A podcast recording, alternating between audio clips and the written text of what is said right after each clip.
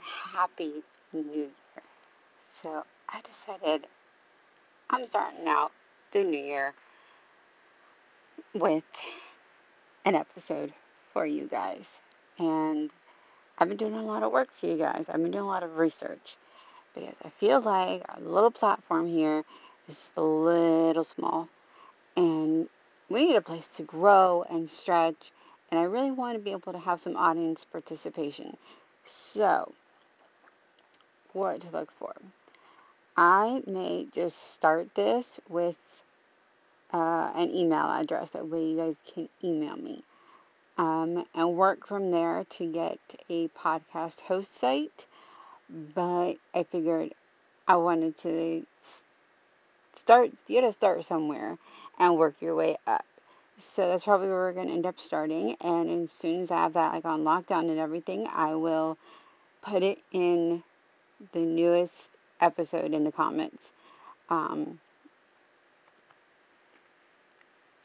so what's been going on? I, my insomnia has been really bad, but I've also been eating my weight in strawberry chocolate chip cookies, which hasn't been good. Um, I was able to enjoy drumettes, which was so nice. Um, toasted in the new year. I, uh, as far as chronic illness, I decided, you know what, let's kick it off and get really tired for no reason. And I just felt like I had to lay down. And any of you that have POTS or orthostatic hypotension or any kind of chronic illness where the only way you feel better is if you're laying down. Like laying down in your bed, like no other place. And uh, I did that. And I fell asleep. And um, I slept for a while. And I'm kind of in limbo between therapy starting back up and school starting back up and all of the good stuff that comes with that. Uh, next week I have met with my cardio, so hopefully there's some news on that. Um, I've been arguing, I wouldn't say arguing, but having to deal with the medical equipment situation.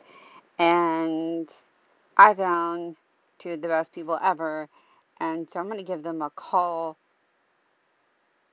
on Monday so that I can get the right um, extension tubing. But on the not so nice side, I decided to get extension tubing to buy myself some time to deal with my durable medical equipment company. And for reference, if you have a feeding tube or if you have any kind of thing where you have to have medical supplies continuously delivered to your house on a monthly basis, you know that, especially if you're nutritionally dependent on your feeding tube, if your life depends on a trach or port care or you know for whatever reason, and then the company that's supposed to be responsible for sending you those items all of a sudden goes from answering the phone to not answering the phone and your stuff just quits showing up. So i finally as a blessing a different company merged with the other company. Um, and it is called option care and they are really super awesome. And it basically ended up finding for a year that the Kangaroo Joey bags that i thought I couldn't get, I could get. Like the the person was very serious, like they're telling you that. And I was like, yeah. And she literally, I was talking to her, was going on. I was like, I don't have any extension sets. I can't get a hold of anybody over in, you know, the other side of things. And she's like, I put you over with us. You're to do with us. So and she overnighted me a huge box and i was like yay. And you know what it is you know when your your supplies are high you can breathe just a little bit easier because you're like okay we're good for a little bit of a month. Um and certain things that i want to look into is why you don't get a lot of i get like 30 bags but five extension sets. I feel like i should get 30 extension sets But then when I went to see the price per extension set to try to see if I could supplement what I was getting, they're expensive. I'm sitting going, this thing is basically like a really bendy straw. I don't know. Like there's not a whole lot to an extension set. There's the part that clicks into your your button. Then there's the part that plugs into uh, if you have ENFit, which is this new thing that came out, and I'll explain it in a minute for those of you who don't know uh, the complicated parts. But um, the tubing from your bag can clip into this. You can plug, if you have the right type of syringe, you can just screw the syringe into it, and it just it minimizes mess. And it is called the ENFit system. And before the ENFit system happened, there was all kinds of confusion happening, especially with people that had just multiple lines. Something would accidentally be getting plugged into the wrong place. So they invented this basically foolproof, proof method or system called the ENFit system.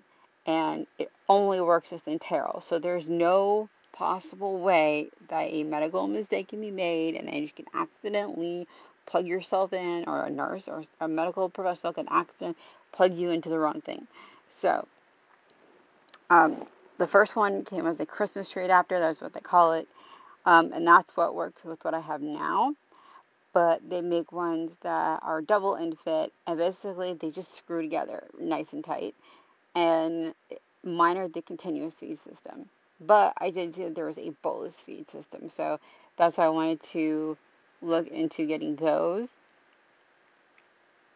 i know it's like we're thinking what what kind of clothes or something do i need and i'm thinking what kind of supplies am going to need to make the you know tube life easier um, I I have weird methods, I guess, when it comes to maintaining my tube, and I think everybody has what works for them. And me is that I absolutely adore tubing pads. I can't stand gauze and tape.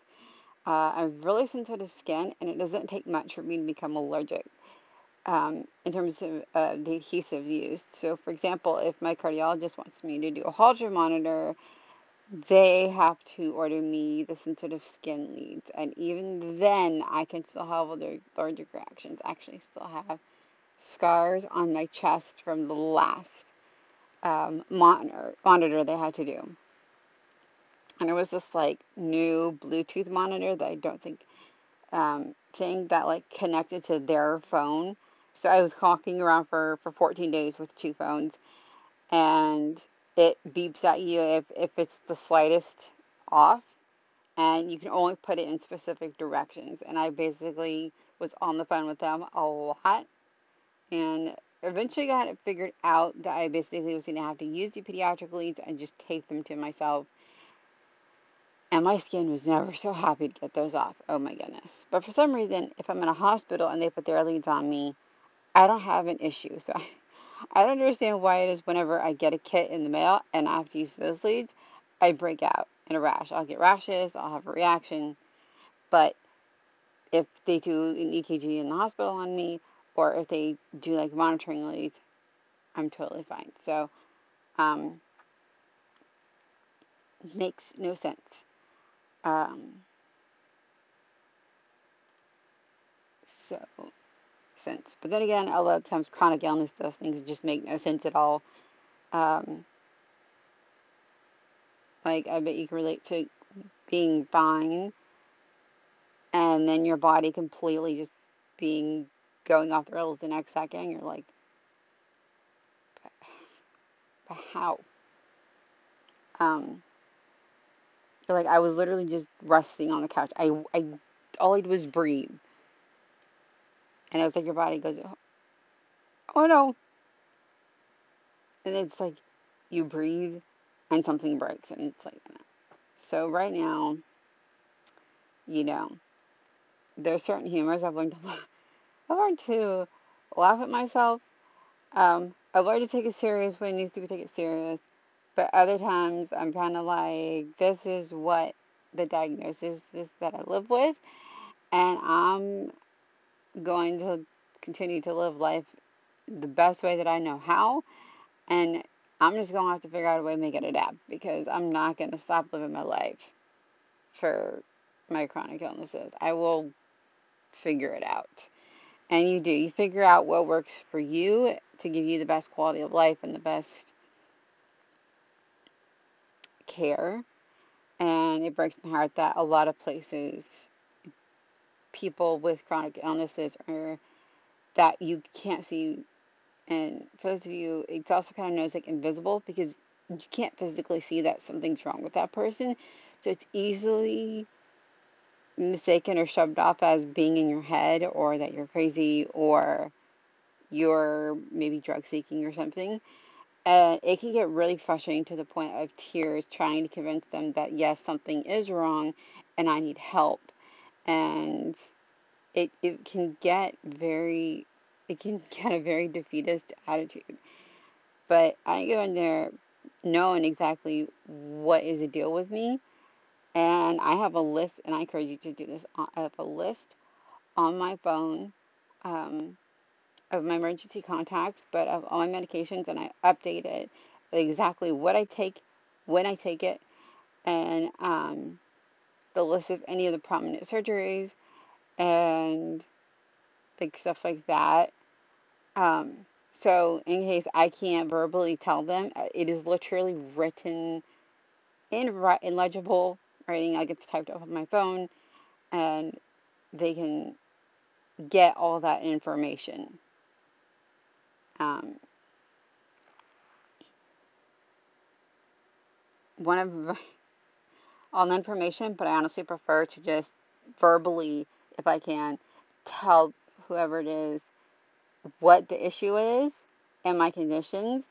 And I constantly have to say, okay, yeah, you want to give me this medicine in my IV or you want to give me this pill, but you need to check to make sure that it's safe to take with my conditions that I have and with the medication that I'm already on, that I'm on. And I was, and I, cause I will sit there and pull up some of the reputable sites I know that I can look up a medication and look up the side effects and look up what medication is not recommended to take with and find um, that if they had done this like two seconds of research, would have realized it would have been a huge mistake to put me on it. Uh, and on it because you have to be like on top of it and things because you're there because you're not in a good place, you're not feeling well, and you have to constantly be on top of every part of your care because they just the doctor comes in and sees you and writes a script for something but doesn't really like go into the details of the history which is this to me single most important thing is the patient's medical history and past because that dictates what you can give them right now in the moment how to treat them um, the best and to look up the medication you want to give them. Like just because the, the hospital system says it's okay does not mean that it's okay. Um, and I have found that, and that's where I get into my fight mode because I know um, I know I hear what they want to give me, and I research it, and I will if I feel like it's safe, if the side effects are minimal, you know, or something, I'm like, okay. But if it's something and it has like 30 side effects on it, most of it is in that incident not known category or rare. I'm more prone to the rare side effects. And um, if my body's having to deal with the side effect of a medication, you know, especially since I've heard allergic reactions, to me, the risk has now outweighed the benefit. And I will say, nope. And they might get mad because they might come back in with something else. And then I'll be go, I literally had them come back in with something that I'm actually allergic to. And I'm like, I have an allergy band on my arm right now. Like, literally look it up. I mean, it is a long list. Most of my allergies are antibiotics, with the exception of a few other medications. And I'm like, you have access to my chart. And you still showed up with the medication. okay, funny. Yeah, not funny. So that's where you have to advocate for yourself and you have to fight for yourself and you have to be able to be like, I want my patient advocate.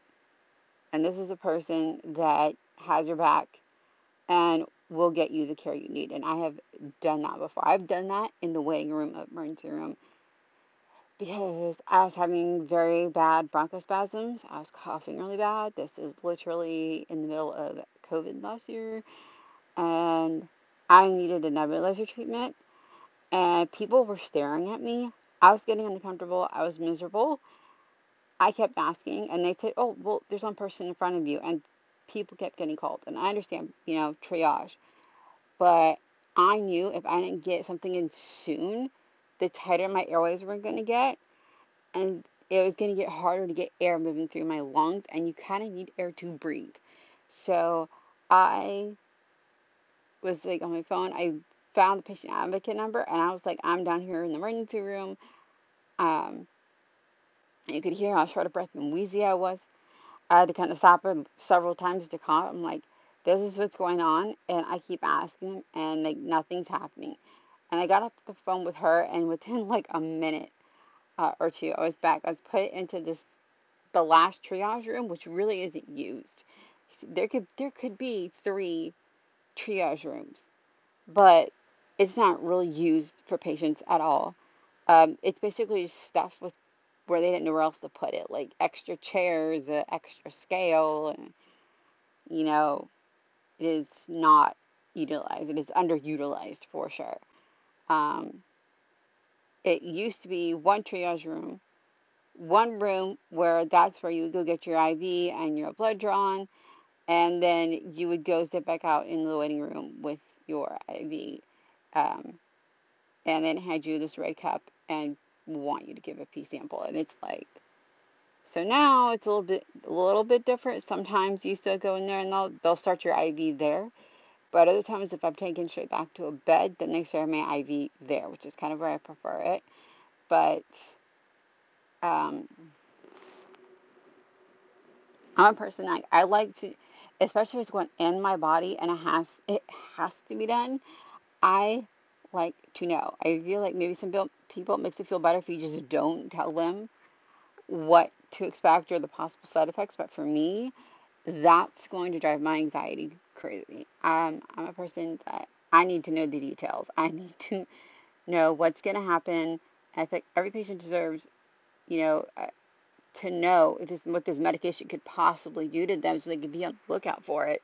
If you don't tell me that this could possibly happen, then I don't know to be on the lookout for it. So I could be having it and not have any idea. Um, as as my philosophy on the call button, I only push that button if I absolutely know that I need the nurse and I can't do whatever it is by myself. Um, but other than that, I pretty much leave it uh, alone because nurses are busy people and I'm not about to be bothering them with trivial things. So, you know, I called them when my tube's falling out in the hospital twice. Um, or if I was breaking on like itches or something, just alert them that there's a possible reaction building. Um, um, and like I said, I get obviously when you're admitted, you get better treatment on the floor versus if you're just in a bed and the kind of the objectives is to see, I think, to be able to hopefully discharge you. So um, it's a different night and day environment, but I've still met amazing nurses on the, the emergency room floor and on the upstairs floor. You know, just I think it depends on the hospital you go to. I think it depends on how it's run. Now, I've and especially when it's a hospital that has many, it's a system of hospitals and they have locations everywhere. Um, one hospital hospital we had we lost due to a hurricane that came through. Like the damage was so bad to it that it wasn't worth the cost to rebuild it. So they destroyed that. So now there's one, it's like south of me, one the other side of direction, and then there's others even farther up.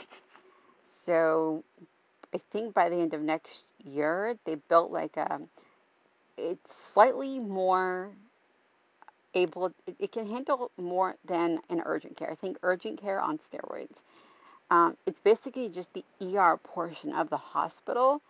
And I'm sitting here thinking, okay, so these people come in to the emergency room, and I'm like, what if they need to be admitted? That means you now have a transfer.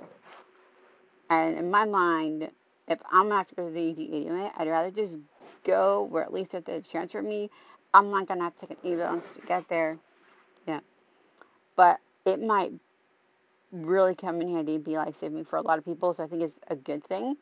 Um, chronic illness wise, and I don't know. I don't know what this emergency room is going to be able to treat, how they're going to be equipped, how, if they even handle traumas at all, or if this is just kind of like run of the mill stitches, staples, cold, flu, kind of stuff.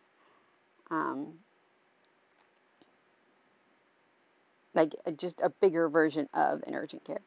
Um, I found urgent cares that aren't a part of a hospital system, I think work better because there's not this like corporate version hanging over them trying to like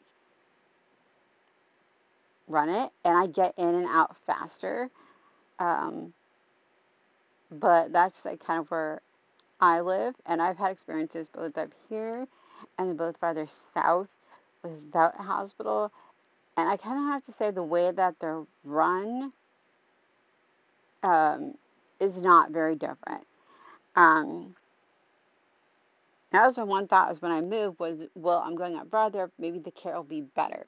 But the truth be told is you can go anywhere and have horrible care. You can go anywhere and have great care. And I hope that if any of us have to go visit our neighborhood friendly emergency room, that we get the best care that's due us because things are crazy as it is, and so try to have the benefit of the doubt because we're dealing with COVID. COVID's decided to mutate, and um, we all knew going into 2021 that the COVID battle was still on, and now we have three vaccines, which I can't take. And if you took the vaccine, if you're able to get it, and hopefully it affords you some protection. Um, and then that's certain things that I'm still learning and figuring out about is the vaccine versus anti-vaxxers, um, and trying to get from both perspectives. My personal thing is I'm definitely pro-vaccine, but it depends on what the vaccine is for. So, like the vaccines that are required for kids to get, I think they're really important to get. Like, if you can get the chickenpox vaccine, the measles, mumps, rubella vaccine, the um, Tdap vaccine, I think it is. You know, if you also really important one, the meningitis vaccine, and the three shots that is for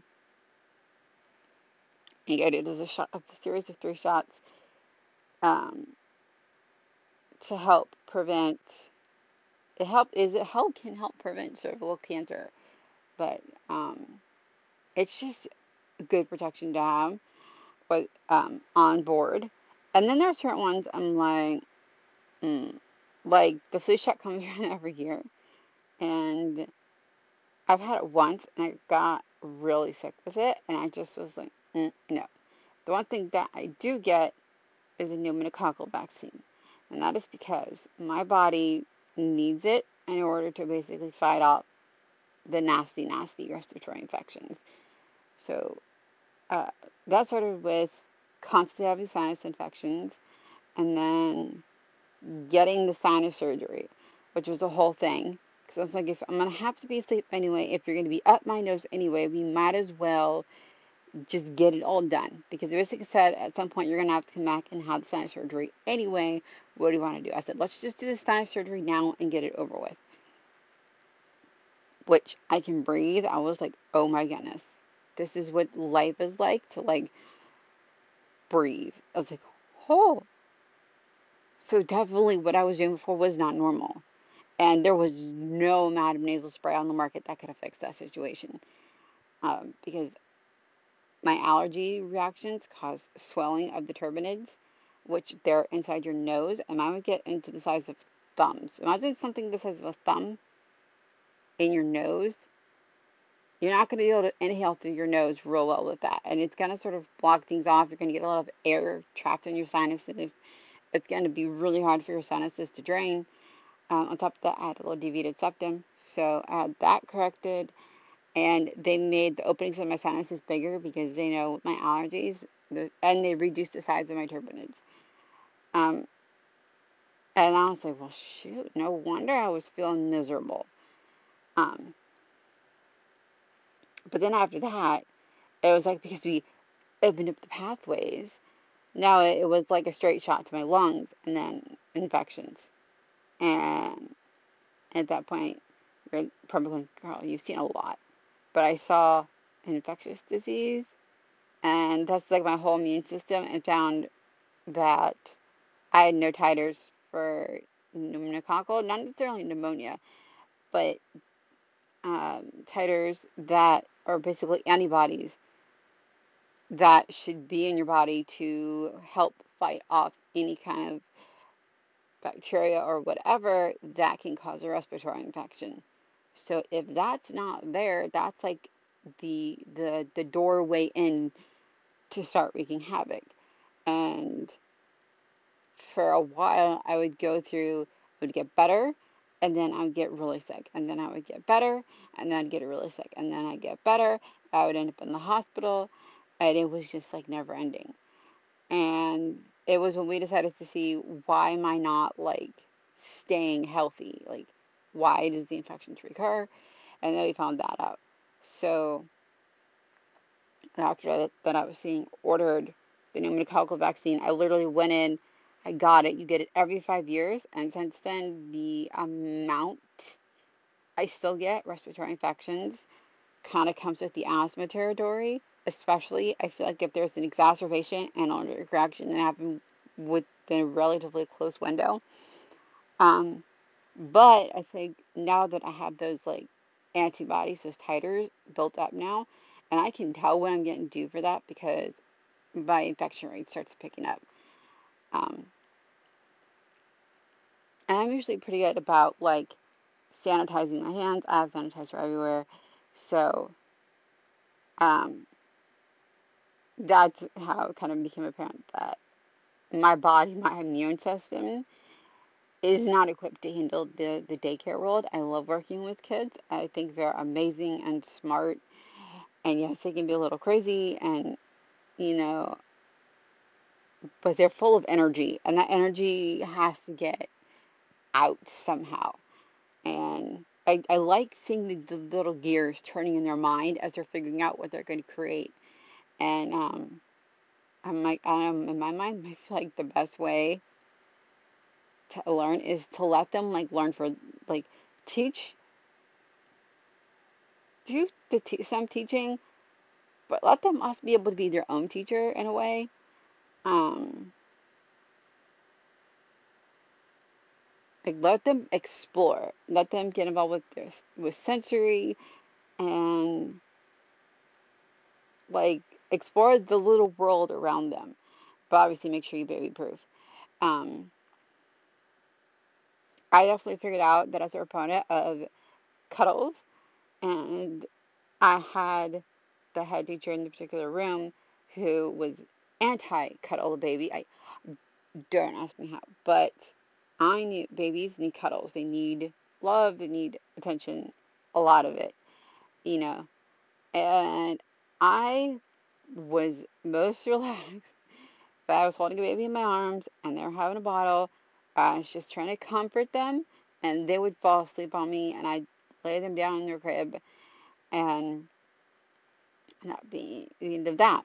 And I'd hear, you can't keep holding them because all they're going to want to do is be held. And I'm like, well, I they're babies. They want to be held. It's the nature of a baby to want to be held. And I could see the response of ignoring that need for nurture. Was it that they needed a diaper change or a bottle feed? It was this desire to be nurtured, to be held, to feel a sense of security and love. Um, and I was like, wow. And, and be honest, I kind of did it anyway because I was like, I'm not allowed about them to get neglected of feeling like they're not going to get nurtured here. You know, nurture is important, nature is important, but not doing something because you think they're going to just cling on you like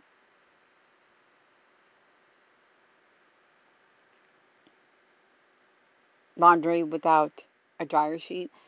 I mean, it's like not the case. And it's it, it does get overwhelming because it's only two people and like eight babies, and you could definitely use the extra set of hands like at all times. I mean, because it's definitely hard to juggle changing the diaper, and then, but it gave me an insight into parenting because someone's always hungry, someone's always needing a diaper change, and somebody just needs some cuddles. And I figured out a lot of the times they weren't upset for any other reason, just for the fact that they just needed to be cuddled. And they just needed some love and and a little bit of bonding, and it just helped calm them down. And then they'd be fine. And when they get really tired, they would definitely get more clingy to me. And I started to pick up on their cues because I was allowing that cuddling to happen. That was usually more clingy cuddly if they wanted their things sleep, eat, change a diaper. But sometimes you could smell them coming. Um, I definitely formed a lot of opinions on childcare between my early childhood degree and working in a childcare setting and just realizing that uh, the words corporate and childcare just it just they just don't go together. But um, besides that, I've you know I've, I've had the privilege to work in shadow in elementary school. I've had the privilege to work with incredible four year olds who've changed my life forever. That teacher, she's amazing. Um, and I've kind of really gotten to see what it takes to be an educator and you know from educator and to be able to teach and to understand how to teach the age rank age and grade level that you're teaching and how you teach and approach a classroom of four year olds is completely different than how you would approach and teach a classroom of two year olds who have not developed an attention span yet. So, uh, and my plus is at that age, they're not really going to be able to sit there and focus for more than two, 15 seconds, like 10 seconds. Same thing with like, they do something wrong and you go to redirect them. Um, they're not going to remember very long why they were in trouble for the first place. They're just going to get mad because you're not letting them play. So my mind is like, I try to talk. I, I'm like, I would not want to be yelled at. That's just me. I don't like being yelled at. I don't like people being up in my face. And like, I think, you know, just because they're two doesn't mean that they don't feel the same way. And so I tried to get on, not on their literal level, but uh, to them and try to explain what they did was wrong. And like level with them. And I know like in instance at that age, what you can do is just say, this is something that we don't do. And you might have to have that conversation several times. But I think it gets through more than if you're yelling at a child. Uh, other things that I've learned.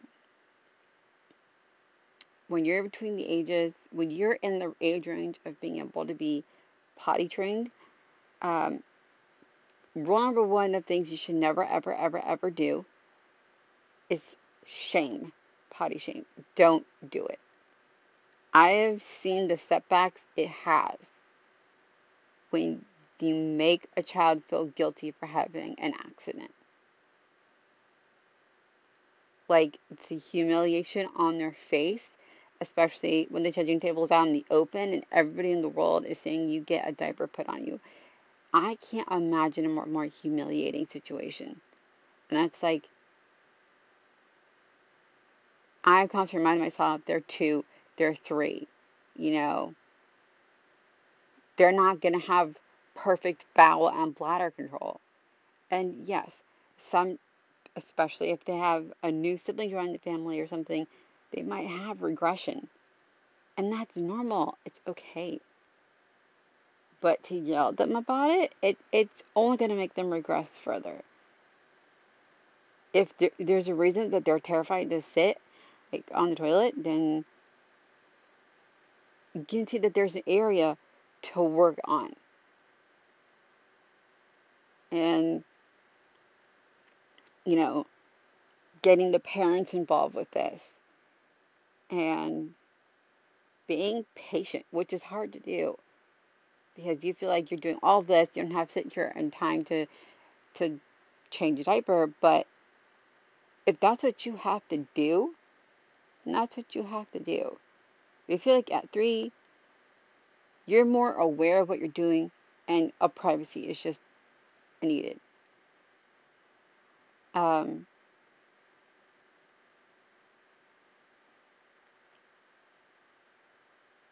and sometimes kids take longer to potty train than others. It's normal.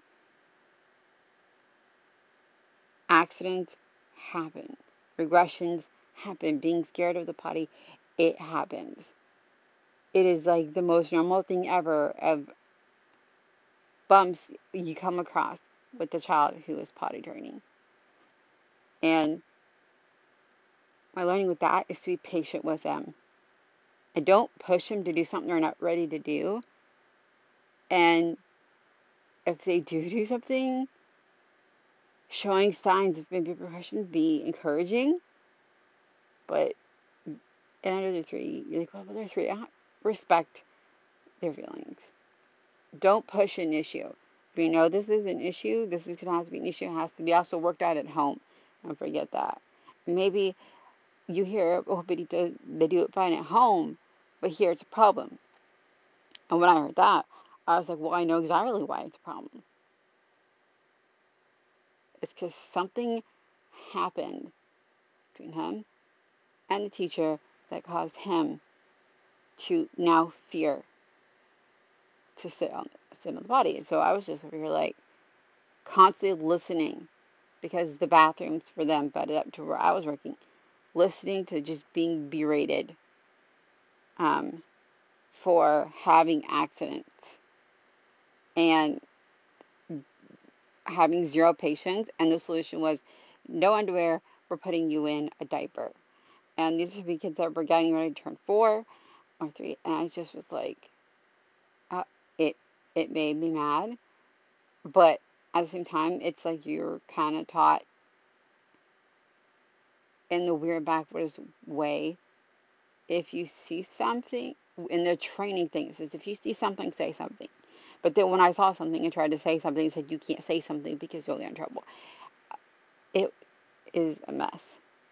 This is why I'm going to say, if you're a parent and a guardian, whoever, and you're looking for a daycare facility, do your research. Just because they may have franchises everywhere, look at the star ratings, read what parents are saying. Take a tour. And I'm going to be honest with you, I'm, I'm going to let you in on some details.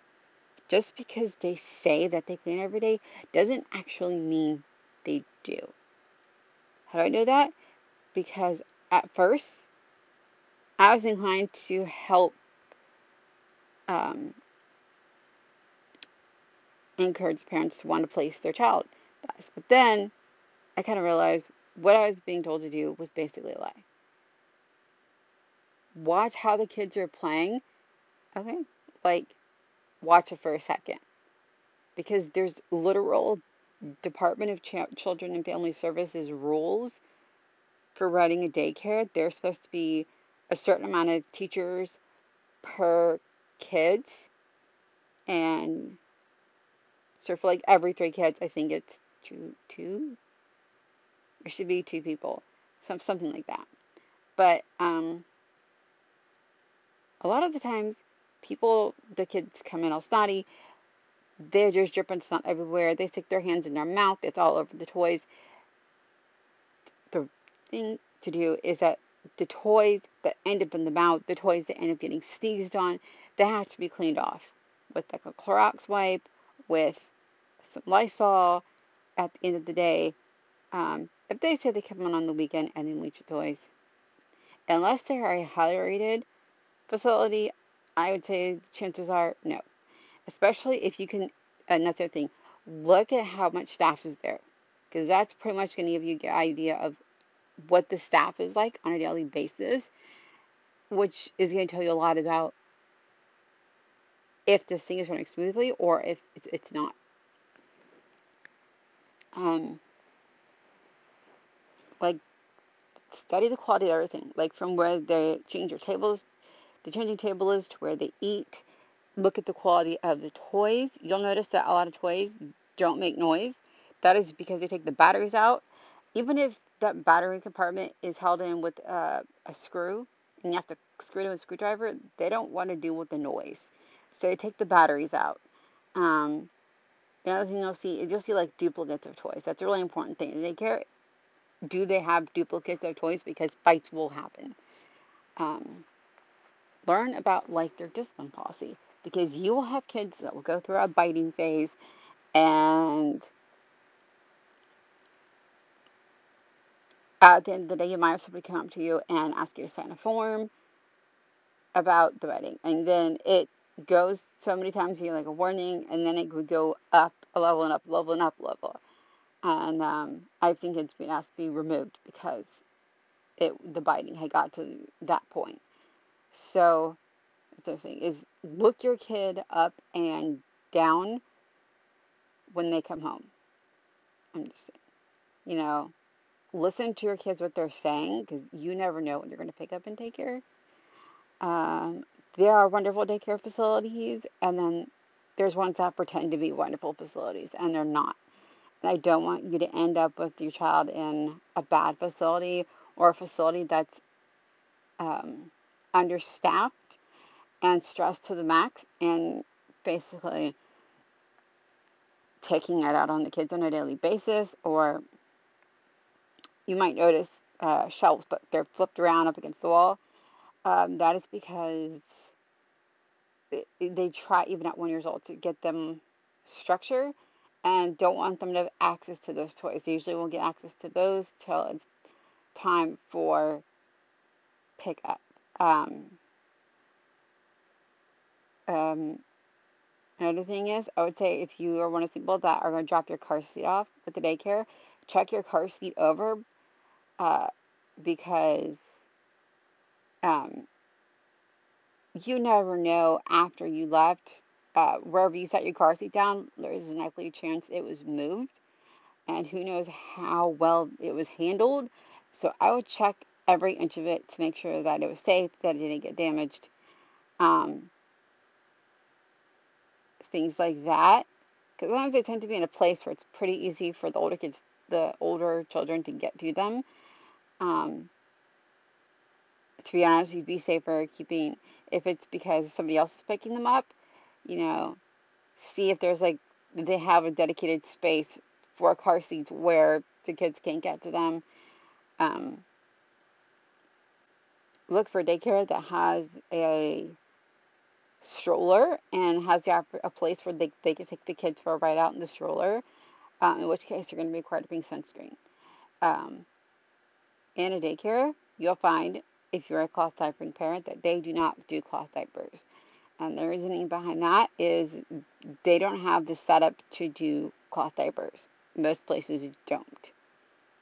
And it comes down to a hygiene thing.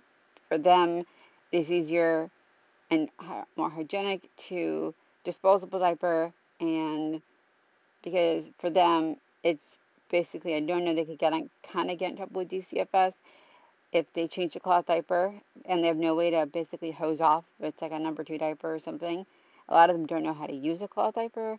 So just um, and they're not going to stick it in a bag for you to like wash later and then that's they're not going to do it. Um, so figure out which disposable diaper brand you like. Now some a lot of places offer a diaper service which means they pay a company and they deliver diapers in various sizes but a lot of times sometimes they can fall behind on ordering the diapers and the wipes and they can use diapers if you notice all of a sudden you're you pay for the diaper service and you notice that your kid is getting diaper rash, um, they're not going to pay for the most expensive diapers.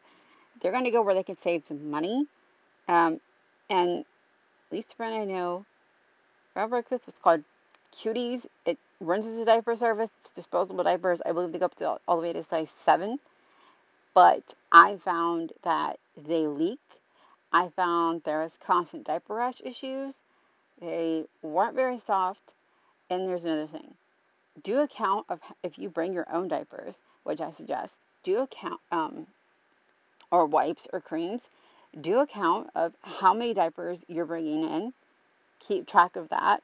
How much um, like diaper rash cream or products specifically for that child and write their name on it. And make sure that you speak to the teacher, let them know that this is only for them because it is not unheard of, and I have seen it where one kid runs out of diapers and they'll just grab some other kid's diaper from their stash and use it on them mostly because maybe they don't want to go to the closet and get the um,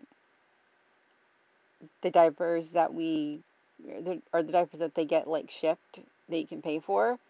And if you have to use what the daycare is providing, then they might charge you for that.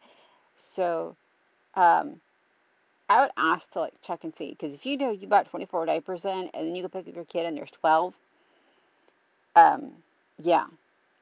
Or if you see your kid's diaper rash cream all bundled up and it was a full tube when you dropped it off and it is not full by the time you like there's a good chance they're using it on other kids um, so that's why i'm saying be careful other thing uh, most places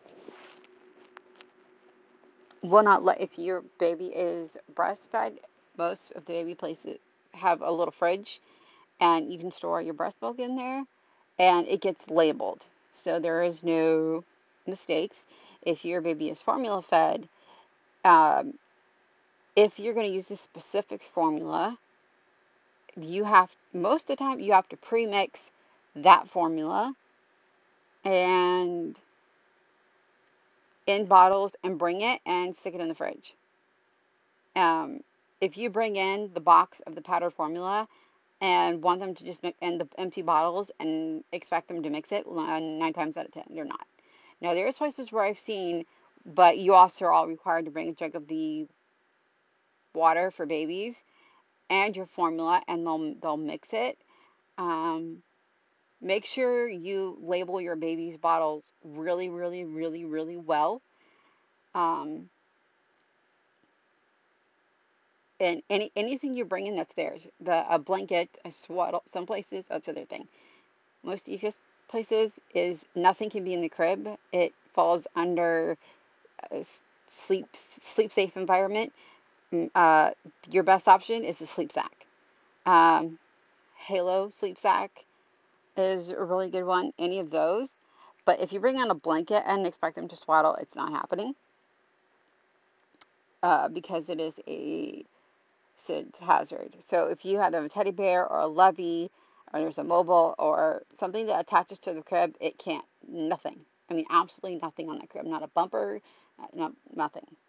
Because it goes against sleep safe. So they can have a sleep suit, which is the zip up blanket, but they can't have like, and when those Aden and Anais like muslin blankets that you like wrap them up in, even if they're like older. The only time they have blankets are allowed is once they get to like one or two, and then they're transitioned to cots that lay kind of low on the floor and you are expected to bring their blanket and their pillow or whatever um, with them.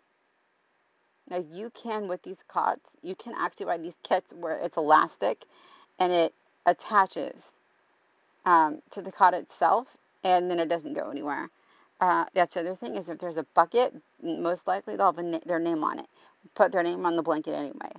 Um, put their name on the inside of their shoes and bring bring extra clothes and bring extra shoes. I don't mean one extra pair of clothes. I mean like two extra pair of clothes, two or three extra pairs of clothes, couple extra pair of socks, and at least one extra pair of shoes. No sandals, closed-toed shoes. Seriously. Um, if your child, this is common sense, if your child has allergies, make sure that the front desk knows, make sure that the teacher knows, and that um, teacher knows. Now, here's the thing only the front desk can give, uh, because of where their license is in terms of uh, early childhood, is allowed to dispense medicine. So if your child's having a reaction, their teacher cannot give it to them. They have to go to the front desk and they will be give it to them there or they'll come to their room. Um, don't be startled if you walk in a room at daycare and you see the whole place is wired with cameras. Uh, that's more of a thing I believe you see in corporate places, but basically it's kind of extra security to be able to watch the staff and other things. Um, you know, like I said, do your research. See what other parents have said if they've had their kid at their facility, because I've known kids that have gone to the facilities I've worked at and then have literally been pulled uh, because of issues. And um, your best bet, uh, most places, if you're late to pick up your kid, they're going to charge you like $15 for every 30 minutes that you're late. So be on time. Um, especially if they're having like an employee meeting um, type of thing. Um, and they usually have that happen like one week, one day out of the month. Um, don't be surprised if your kid gets sick a lot because it happens. Um, that's why I say you want to look for a place that has a good reputation. You know, this is one of those places where I'd say if you're like doing a Yelp search or Google search, look at the number of stars because that is going to tell you a lot um, um, of what you need to know. And yes,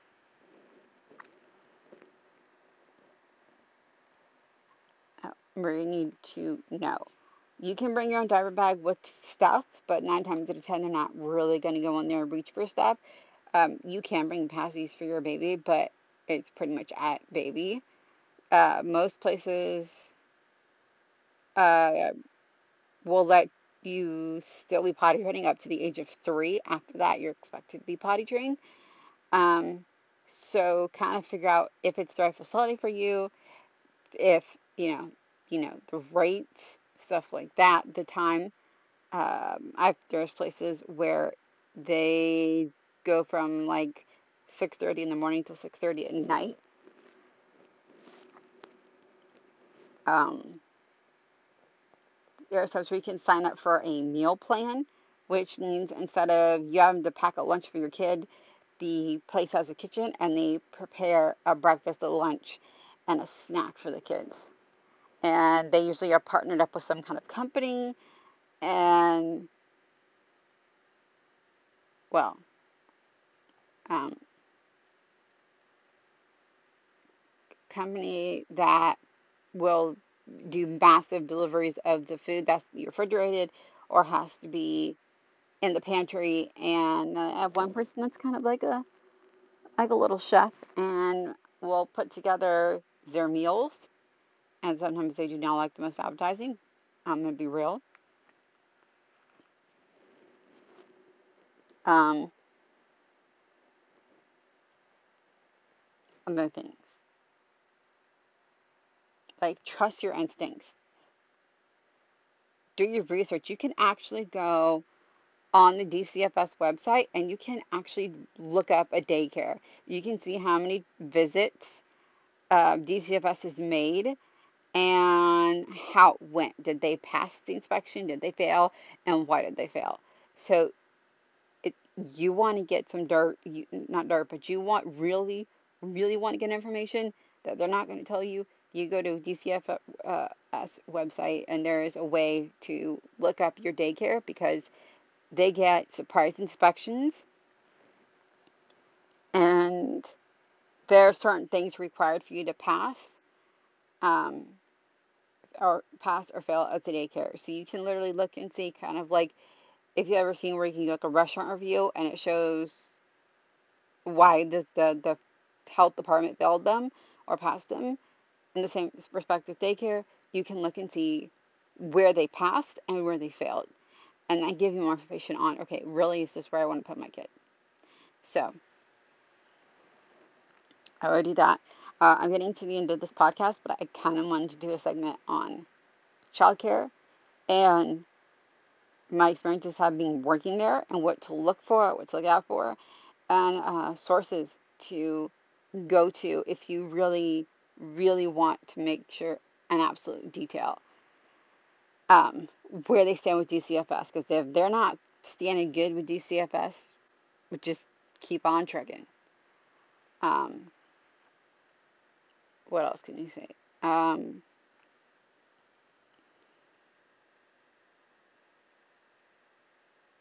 I I hope that you guys had a wonderful New Year's Eve and a New Year's Day. Uh, I will be putting up my next episode soon. Hopefully, I'll have some information then on what I'm going to do. Um, but it might get a little bit sparse with episode uploads because I'm about to start this semester again um, pretty soon. So it gets really hard with my workload to upload. But if I get the opportunity, I will. But uh, in the meantime, I really appreciate all of you listening and support and uh, you, my beautiful friends my amazing friends. Um, whether you're chronically fabulous or whatever, for whatever walk of life you are, I think all of you are awesome and special, and I'm so glad you're part of this community. So, until next time, bye, friends.